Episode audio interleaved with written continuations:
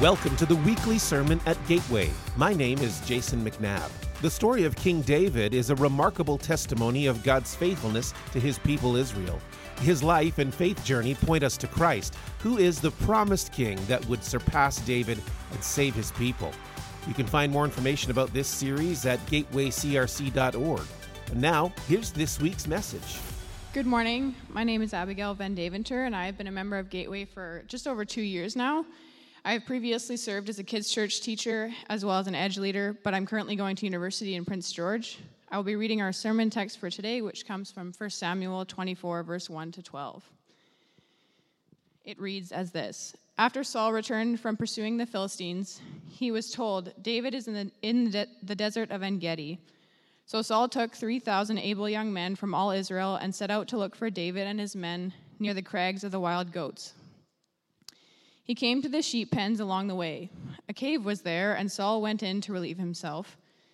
David and his men were far back in the cave. The men said, This is the day that the Lord spoke of when he said to you, I will give your enemy into your hands for you to deal with as you wish. Then David crept up unnoticed and cut off a corner of Saul's robe. Afterward, David was conscience stricken for having cut off a corner of his robe. He said to his men, The Lord forbid that I should do such a thing to my master, the Lord's anointed, or lay my hand on him, for he is the anointed of the Lord. With these words, David sharply rebuked his men and did not allow them to attack Saul. And Saul left the cave and went his way.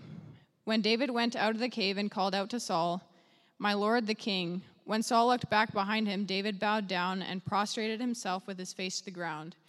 He said to Saul, Why do you listen when men say, David is bent on harming you? This day you have seen with your own eyes how the Lord delivered you into my hands in the cave. Some urged me to kill you, but I spared you. I said, I will not lay my hand on, the, on my Lord, because he is the Lord's anointed. See, my father, look at this piece of your robe in my hand. I cut off the corner of your robe, but did not kill you. See that there is nothing in my hand to indicate that I am guilty of wrongdoing or rebellion. I have not wronged you, but you are hunting me down to take my life. May the Lord judge between you and me, and may the Lord avenge the wrongs you have done to me, but my hand will not touch you. This is the word of the Lord.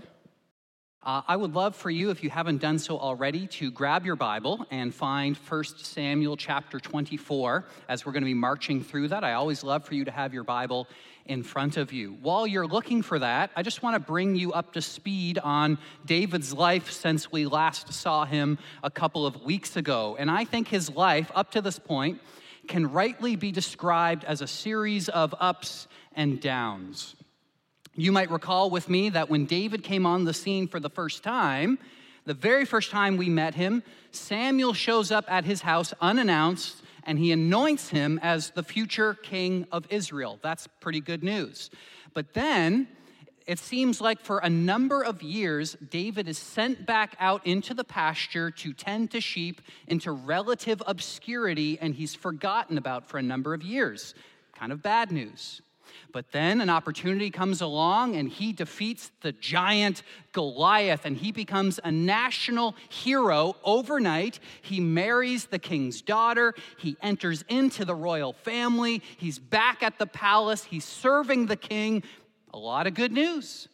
But then things take a turn for the worse when we find out that Saul is an egomaniac and he is after David because he's jealous of him and he wants to destroy his life. Five different times, Saul picks up a spear and he tries to pin David to the wall. David flees for his life. And Saul decides, I'm going to try to kill David with all of my heart, with all of my strength. If I can do it, I will do it. And then he uses the state controlled media to try to destroy David's reputation. And then he puts out uh, a promise to anyone if you find David, you bring him to me, either dead or alive, I will richly reward you. And so I think you can agree with me, that's a lot of bad news. And just when you think things are going to turn for the better for David, they kind of do.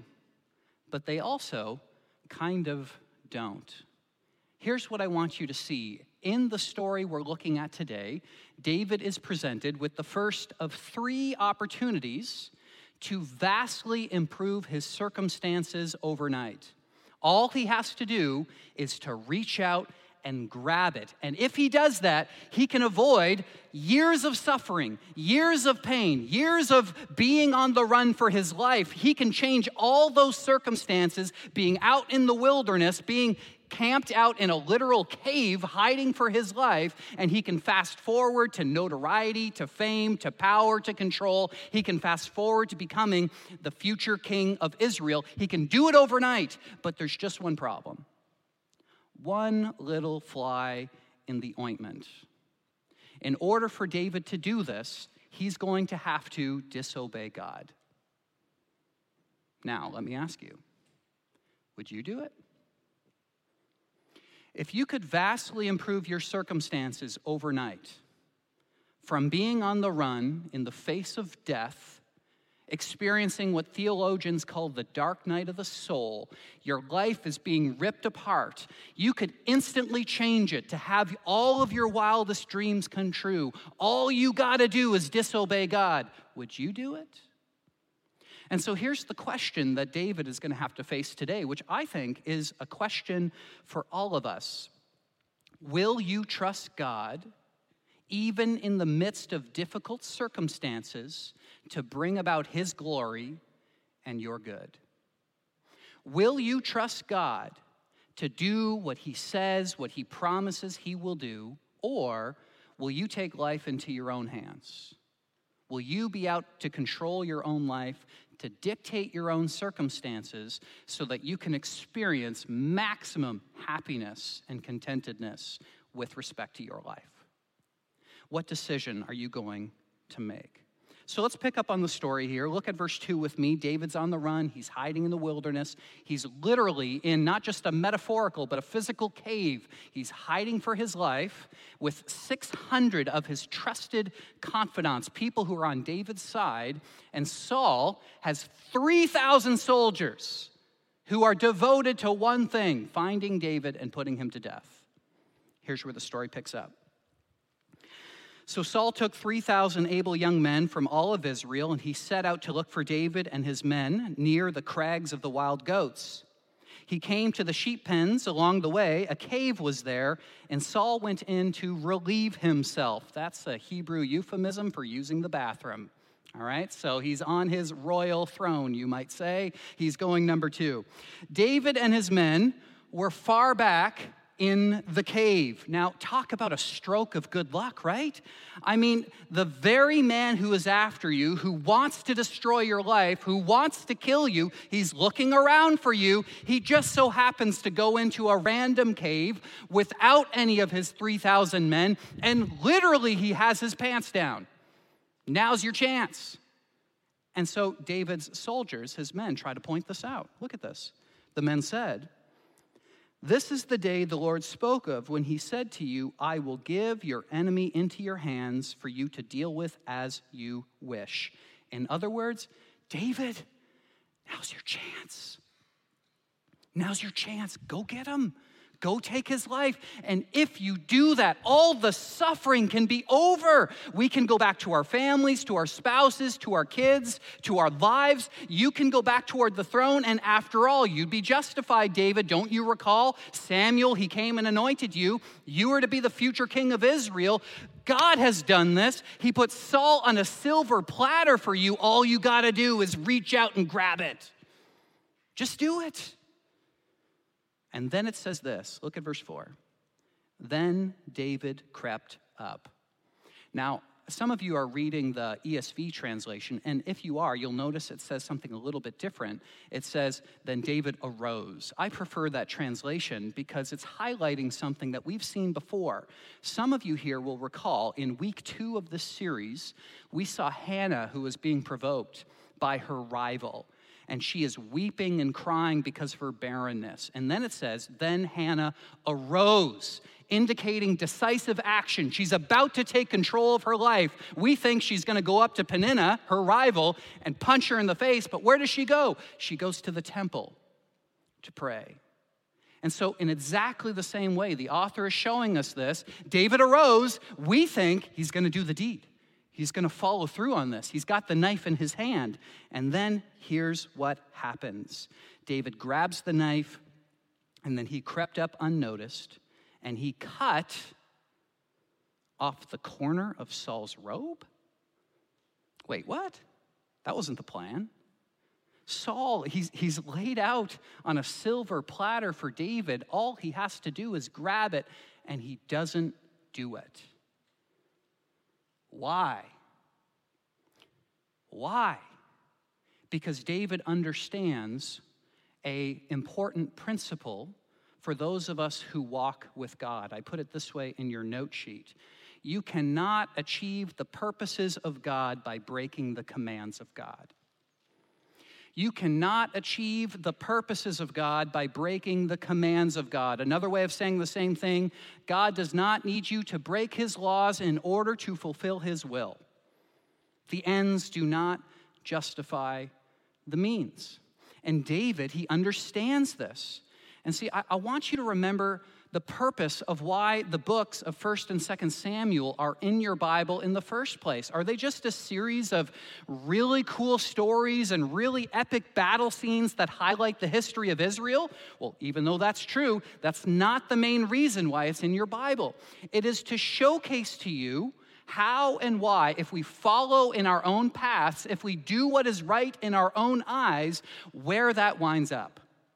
That's where the book of Judges end. It's where the book of Samuel begins. Everyone is doing what is right in their own eyes. How does that type of thinking and that type of living carry itself out? Where does it always end? And so Samuel is filled with pictures to help us see the outcome of those types of behaviors. And the two pictures for us are Saul and David. Here's Saul he's a picture of self reliance, of self dependence, and of pride. He puts his trust in himself and he does what is right in his own eyes. And in contrast to Saul, we have David, and he's a picture of God reliance total dependence on God, not of pride, but of humility. And I shared with you two weeks ago the difference between David and Saul is not their moral track record. We're going to see it. It's going to take us a couple of months to get there. But over the next basically eight weeks, you are going to see David's life disintegrate and to crumble on account of his moral track record. He will out sin Saul. But the difference between these two men is not their moral track record, it is their dependence on God. It's how they treat God. And so I put it this way uh, once again, it's in your note sheet. The difference between Saul and David, which is also the theme of this book God humbles the proud, that's Saul, and he exalts the humble, that's David.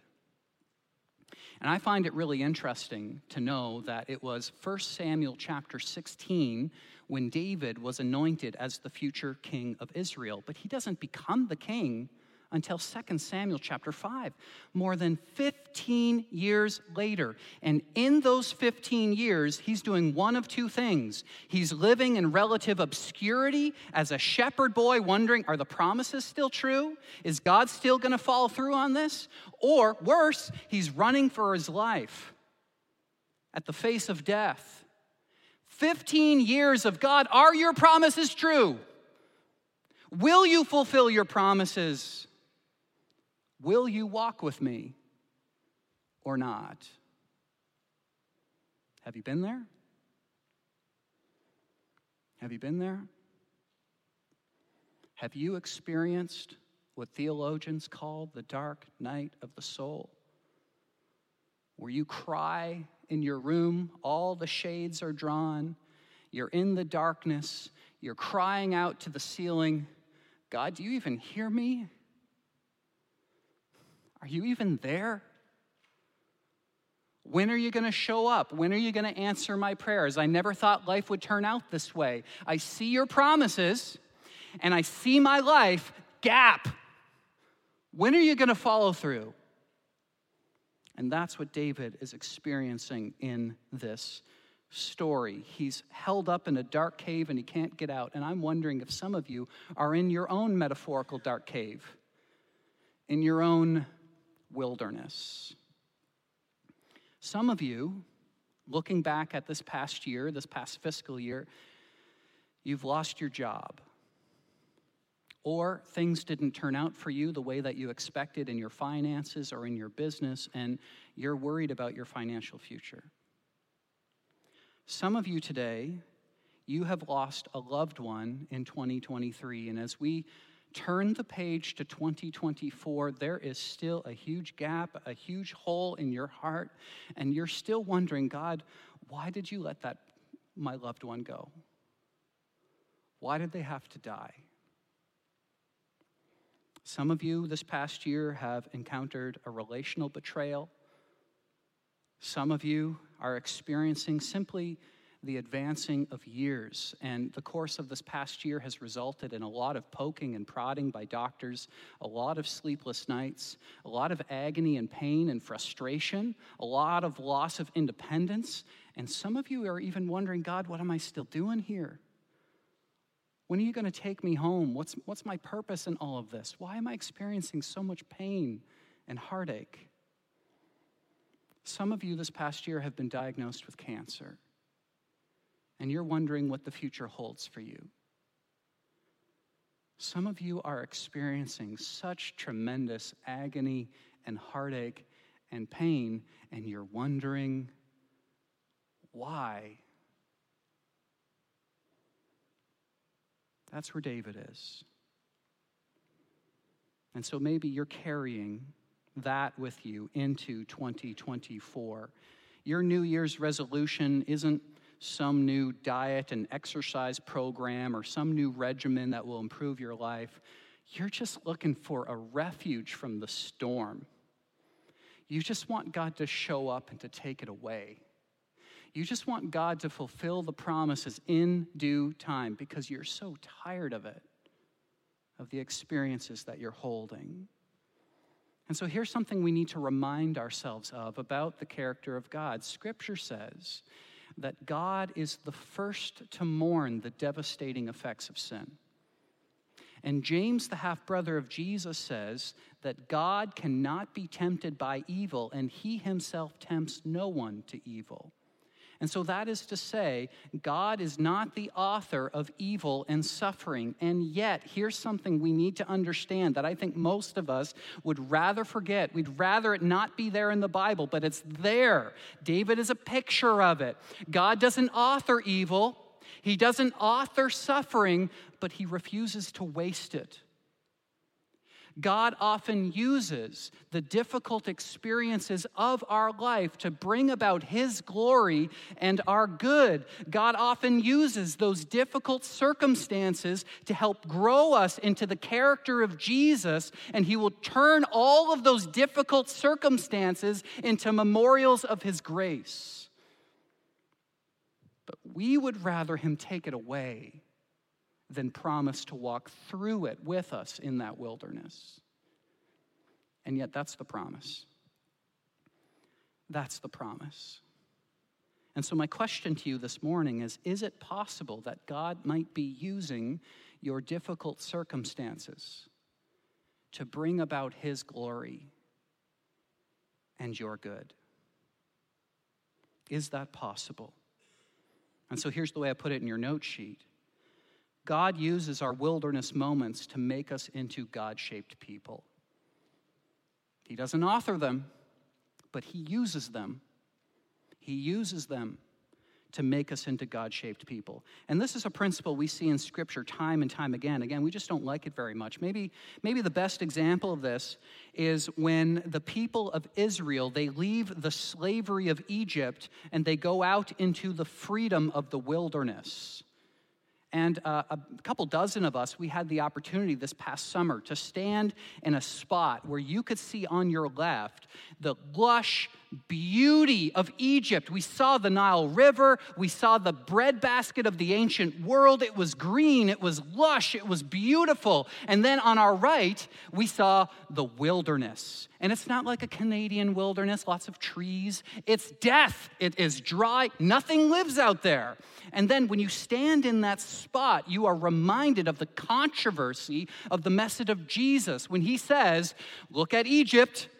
Look at the life, look at the lushness, the beauty, the fertility. That's death. Look at the wilderness. There is no water, there is no food, the place of death, but I will be with you. That's life. Do you believe that? And you begin to realize why the people of Israel, when they were presented with these two options, they said, mm, Let's go back to Egypt. I don't want to go out there. And yet, God uses that environment, that place, to create a people who are utterly dependent on God. God uses our wilderness experiences to bring about His glory and our good. That is the promise of God. Is it easy? Is it even desirable? No, of course not. No one wants to experience these things, and yet God uses them. Let me, let me give you a practical example of this. Some of you know the story of Joni Eareckson Tada. She is actually 74 years old now, and she has been in a wheelchair for 57 years after a very tragic accident when she was 17 and she fell on her neck, and now she has quadriplegia. And she's been living with that for 57 years.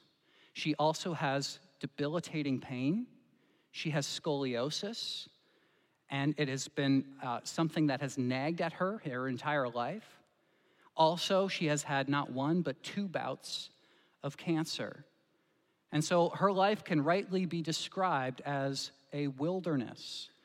And yet, when she was experiencing her second bout of cancer in 2019, this is after many, many years of walking with Jesus, she wrote this it's very hard to go on.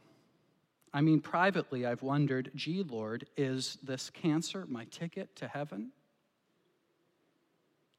Because I sure am tired of sitting in a wheelchair.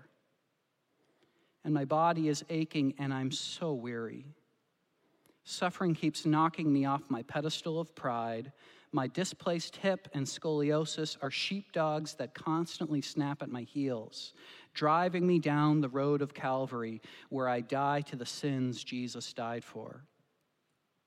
Sure, I have a long way to go before I am whom God destined me to be in glory, but thankfully, my paralysis keeps pushing me to strive to reach for that heavenly prize. Look at this woman, this sister in the faith, who, if we don't meet her on earth, we will see her in glory she's highlighting something for us about the nature of our suffering. That the promise of God isn't necessarily to take our suffering away, it is that He will walk with us in our suffering. He will walk with us in our suffering, and He will use it to bring out His glory and our good. And the question for Joni, even at the ripe old age of 74, after 57 years, is a one more day of do I believe it? Do I trust in God's promises today? Will I put my trust in Him? Or will I trust in myself? And of course, we should not sanitize this woman. We should not sanitize David. And of course, she doesn't want to live with this. Of course, she doesn't want paralysis. Of course, she doesn't want scoliosis. Of course, she doesn't want cancer. She doesn't want any of those things. And if given the choice, I'm sure she would say, Nope, I would like my legs back. I would love to have the freedom and the mobility to walk around without any pain, without any suffering. I don't want those things.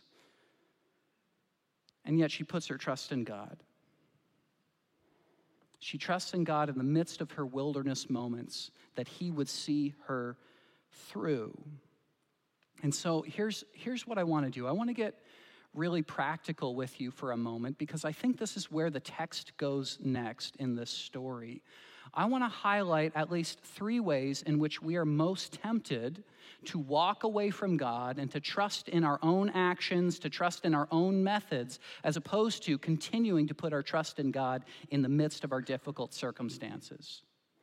And so I think there's like three universal ways this happens. It's not the only way, but there's kind of three realms where this happens with me, with we, and with God. When I'm tempted all by myself to not put my trust in God, when we are collectively are tempted to do that together and with respect to my relationship with God, with me, with we, and with God. Let's look at these together. The first way is in instances of what I'm calling rationalized revenge. Rationalized revenge. That's when we respond to wrongdoing against us. Let's look at David as the case study. Up to this point, he hasn't done anything wrong. When we first encounter David, we know that Saul, he's overcome with despair. And so this little boy, he comes into the throne and he plays stringed instruments so that Saul can be relieved of his agony. And then after that, he gets the victory over Goliath the giant. He becomes a national hero. And after that, he serves the kingdom faithfully. That's the resume of David. And yet, even in the midst of his faithfulness, how is he rewarded? Well, as I mentioned to you already, Saul's an egomaniac. He's jealous of David and he wants to destroy his life. Literally, literally, he wants to kill him. And so here's my question to you Does anyone think that David would have been wrong if he picked up the knife in self defense? And he just took out Saul. After all, he'd be justified. He was trying to kill me first, he was trying to destroy my life, and I did nothing wrong. I didn't do anything wrong. And yet he showed up at my doorstep, and I had a chance to improve my circumstances. We always feel most justified in instances instances of rationalized revenge. So, how does that play out in our lives today? Well, well, maybe your boss is a jerk to you. And so, because of that, you're really tempted to undermine him and do sloppy work in your job. Or maybe, just maybe, you cheat on your taxes because, after all, you know the government, they're just not really efficient with your money and you could probably use it better. Or maybe, just maybe, you've been gossiped about. Your reputation has been tarnished by someone else, and now you have the opportunity to gossip back. Or maybe you've been the victim of slander, and you know what slander is. It's not even true. Your reputation has been dragged through the mud on account of things that aren't even factually true, and now you have the chance to return the favor. Will you do it?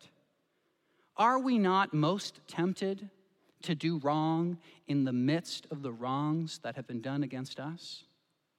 And yet, as I share with my children, two wrongs don't make a right. Wickedness begets wickedness. It is a perpetual cycle that never ends. And David understands this principle that even though Saul has done something wrong against me, that doesn't justify me to return the favor because I want to put my trust in God, in His justice, in His character, in His will, and I am not going to jump out ahead of God and to try to manipulate and control my life, even when I'm wronged, even when I desire revenge. And so that's the first instance with me is with respect to rationalized revenge. What about with we, with us? Those are in instances of what I'm calling peer pressure to compromise. Now, look again at your story. Look at the beginning of verse 4. It says, David's men said, They said, David, now's your moment. Seize it. No one would ever like deny you this opportunity. He's trying to kill you. Just defend yourself already. Pick up the knife. Everything will be okay. And yet, here's what's really interesting. There are 600 men in that cave with David. They are all trusted confidants. These are all men who would lay down their life for David. David's their guy. That's why they're hiding in a cave. They're not just random people, they are his closest friends and confidants. And they're all saying, pick up the knife, do this. And if you look down in your Bible at verse 7, take a look at that. It's really interesting. David has to sharply rebuke his men, not just say, no, we shouldn't do this. It's a putting them in their place to say, no, this is wrong. This is wrong.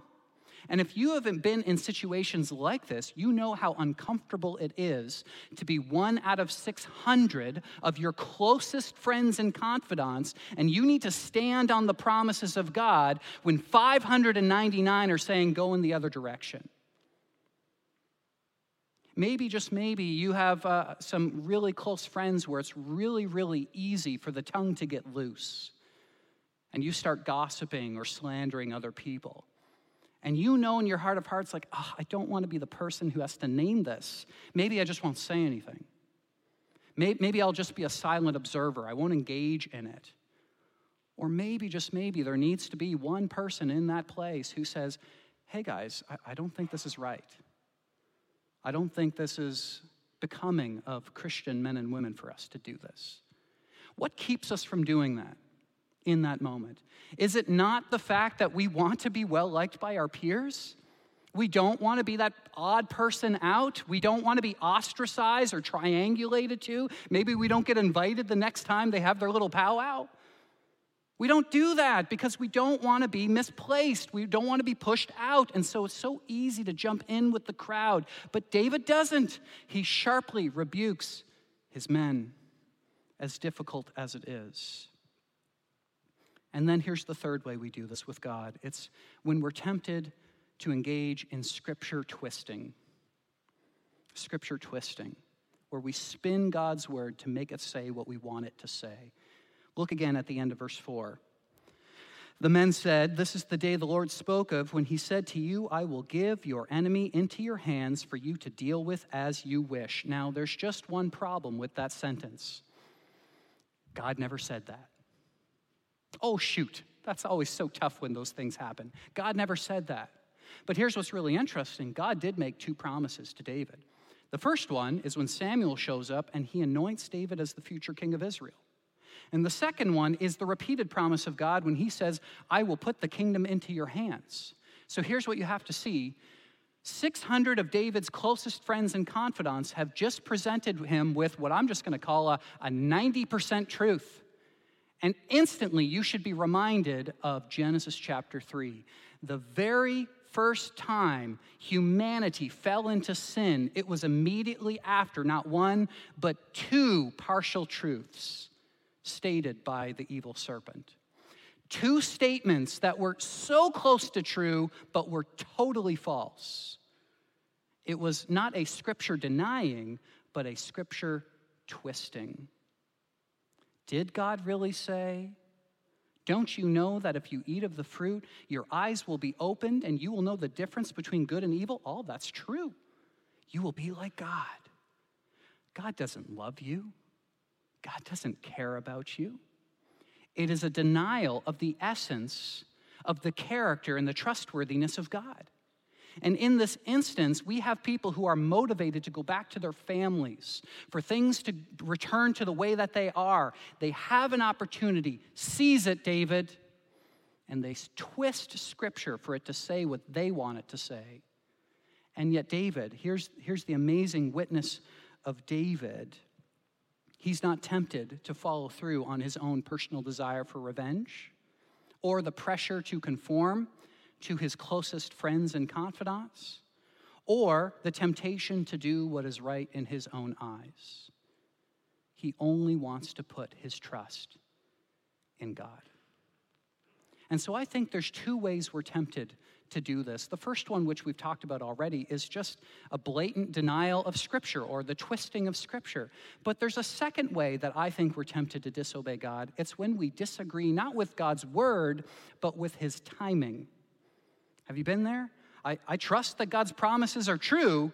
I just think he needs a little bit of help to follow through on this. Think about the story of Abraham and Sarah. They receive a promise from God that you will bear a son even in your ripe old age, even in your 90s. They say, God, we trust in you. Maybe God needs a little bit of help because God's taken his sweet old time for this to happen. Maybe we need to take matters into our own hands. So, what do they do? They take another woman. And then Abraham sleeps with her. They have a son. God says, That was not my plan. That was not my plan. Wait on my timing. Trust in my word, wait on my timing. And I think, especially for Christians, especially for most of the people in this room, you might say, I totally trust God's word. I'm just really frustrated with his timing. Would you hurry up already? Would you see this through? Would you help fulfill these promises in due time? And I think that we struggle oftentimes with the timing of the God that we serve. And so here's the key question that God is asking of David that I think he's also asking of every person in this room and everyone who's watching. God asks, Are you going to trust me or not? Are you going to trust me or not? So here's the heart of David. He says, Do I want to be on the throne? Yeah, of course I do. Do I want to stop running for my life? Of course I do. Do I want things to return to the way that they were, where I'm not experiencing the dark night of the soul? Of course. And yet, I will trust God's word and I will trust God's timing. I will trust God's word and I will trust God's timing.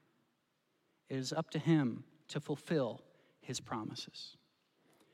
And it's really remarkable to me, in the midst of David's faithfulness, you would think that God is going to reward this faithfulness, right? Isn't that the way that God works? That if we do good, He'll do good to us, right? Isn't, isn't that sort of the, the way that we experience things?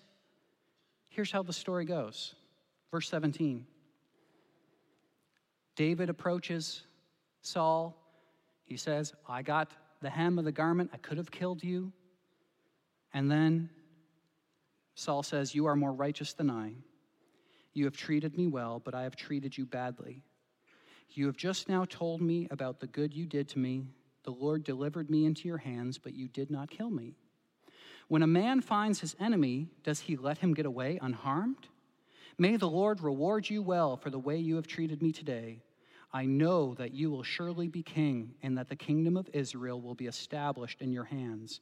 Now swear to me by the Lord that you will not kill off my descendants or wipe them out, or wipe out my name from my father's family. So David gave his oath to Saul. Then Saul returned home, but David and his men went up to the stronghold. That's good news. It seems like everything is working out. But if you keep reading for the next two chapters, guess what? Saul has a change of heart. Just like Pharaoh in Egypt, who lets all the Israelites go, eventually Saul says, Why did I let him go?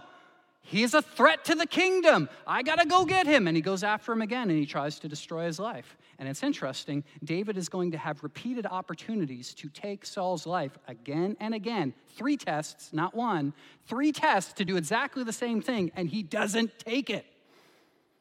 Because again, he understands the principle I will trust in God's word, and I will trust in his timing. That's what we see from the story. So here's what's really interesting. Even in the midst of God's faithfulness, and even in the midst of David's trust in God's faithfulness, things go from bad to worse, not better. And so, for those of us who have this idea that, you know, God helps those who help themselves, I just want to let you know that's in your Bible in Never Written, chapter 6, verse 2. You might want to write down that reference and find it later. Okay? That, that's, not, that's not the God that we serve. What he's looking for, what he's after, is our faithfulness. And the promise isn't, I will make your circumstances better if you are faithful to me. The promise is, I will be with you in the deepest, darkest valley, and I will use the difficult circumstances of your life to bring about my glory and your good. That's the promise. That's the promise, and that's exactly what David experiences. Now, I think, I think this is the problem with this story. Oftentimes, when we read the story of David, most of us here, we know how the story ends. So we're kind of like sitting on the bleachers, right? Looking down below at the game playing out, and we see David and he's struggling. And we might be tempted from the stands to say, David, everything works out. Carry on, it'll be okay. Eventually, you'll become king. Just hang on to God's promises. And yet, let me ask you do you have the same perspective in your own life? Do you have the same perspective with respect to where you are right now in the experiences that you are currently facing? It's so easy for us when we look at stories that are kind of wrapped up in a bow and to say, well, God's faithful, God's faithful. And yet, what God is looking for is for you to trust in Him, to trust in the faithfulness of God in your past, to see you through in the midst of the difficult circumstances of your present. Do we trust God like that? Are we willing to put our trust in Him? So here's the question that I want to ask you. We'll take just a couple minutes to explore it and then I'll close. How could you possibly have the courage of your convictions to trust God like that? To have full and complete trust in God in the midst of the difficult experiences that you face. I shared with you that in this story, David experiences not one, but three tests from the Lord where he could vastly change his circumstances overnight and he could forego the suffering. He could forego all the difficult circumstances and he could take the throne instantly, and yet he doesn't take it. But here's what I want you to see David's story is simply a foretaste of an even greater story in your Bible.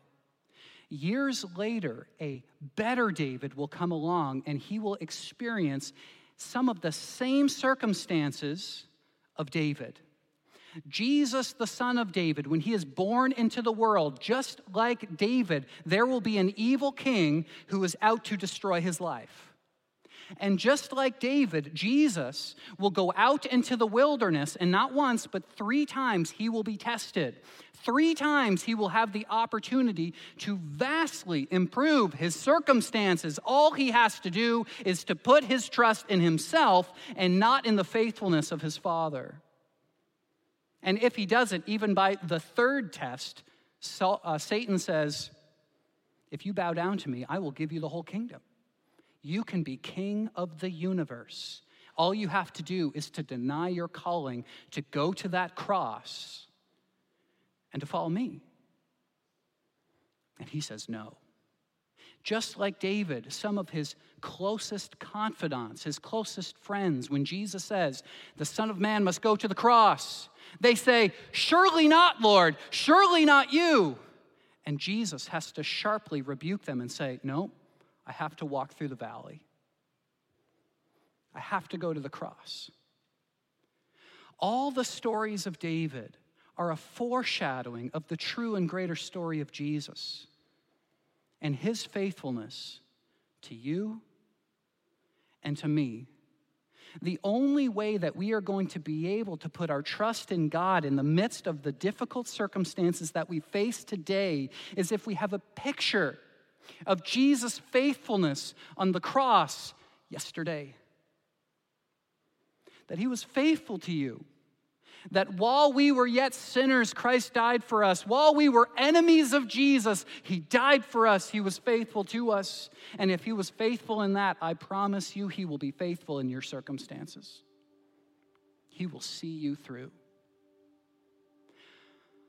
For those of you who are really interested in connections in, in the Bible, I invite you to jot down Psalm 57. Many scholars believe that this is the psalm that David wrote while he was in the cave of En Gedi. I want to read just two verses to you. I want you to see the foreshadowing of Jesus. These are the things that's, that David was experiencing when he was having his dark night of the soul. He says this in verse 2 I cry out to God Most High, to God who vindicates me. And here's what's really interesting Jesus also cries out. Here's the difference between David and Jesus. Jesus cries out, but he gets no answer. He says, My God, my God, why have you forsaken me?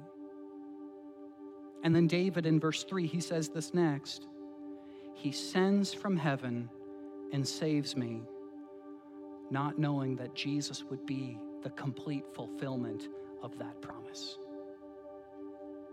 You have the eyes to see, you have the ears to hear that Jesus has fulfilled the promises that he has made. Jesus has never broken a promise. And so, as you enter into 2024 and you got the baggage with you, you got all that baggage, the suffering, the experiences that you're bringing along with you on this ride. You have the promise of Scripture that He will be with you and He will not forsake you. How can we have the courage of our convictions that Jesus is, in fact, trustworthy in the midst of our difficult circumstances? Only when you see the cross for what it is the fulfilled promises of God. Well, you've been listening to the latest message in our series through 1st and 2nd Samuel, tracing the life of David, the Shadow King. You can find more information about this series and our church's ministry at gatewaycrc.org. I'm Jason McNabb. Please join us next time on the weekly sermon at Gateway.